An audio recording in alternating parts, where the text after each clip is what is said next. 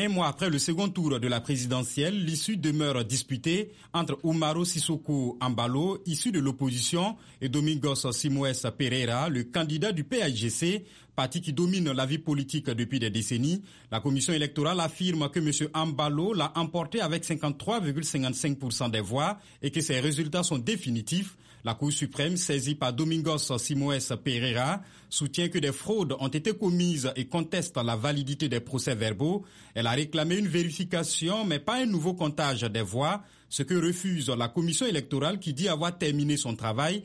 La CDAO estime que le second tour s'est déroulé normalement et dans des conditions satisfaisantes. Elle dit recommander à titre exceptionnel que la commission électorale procède à cette vérification demandée par la Cour suprême sous son égide et en présence des représentants des deux candidats.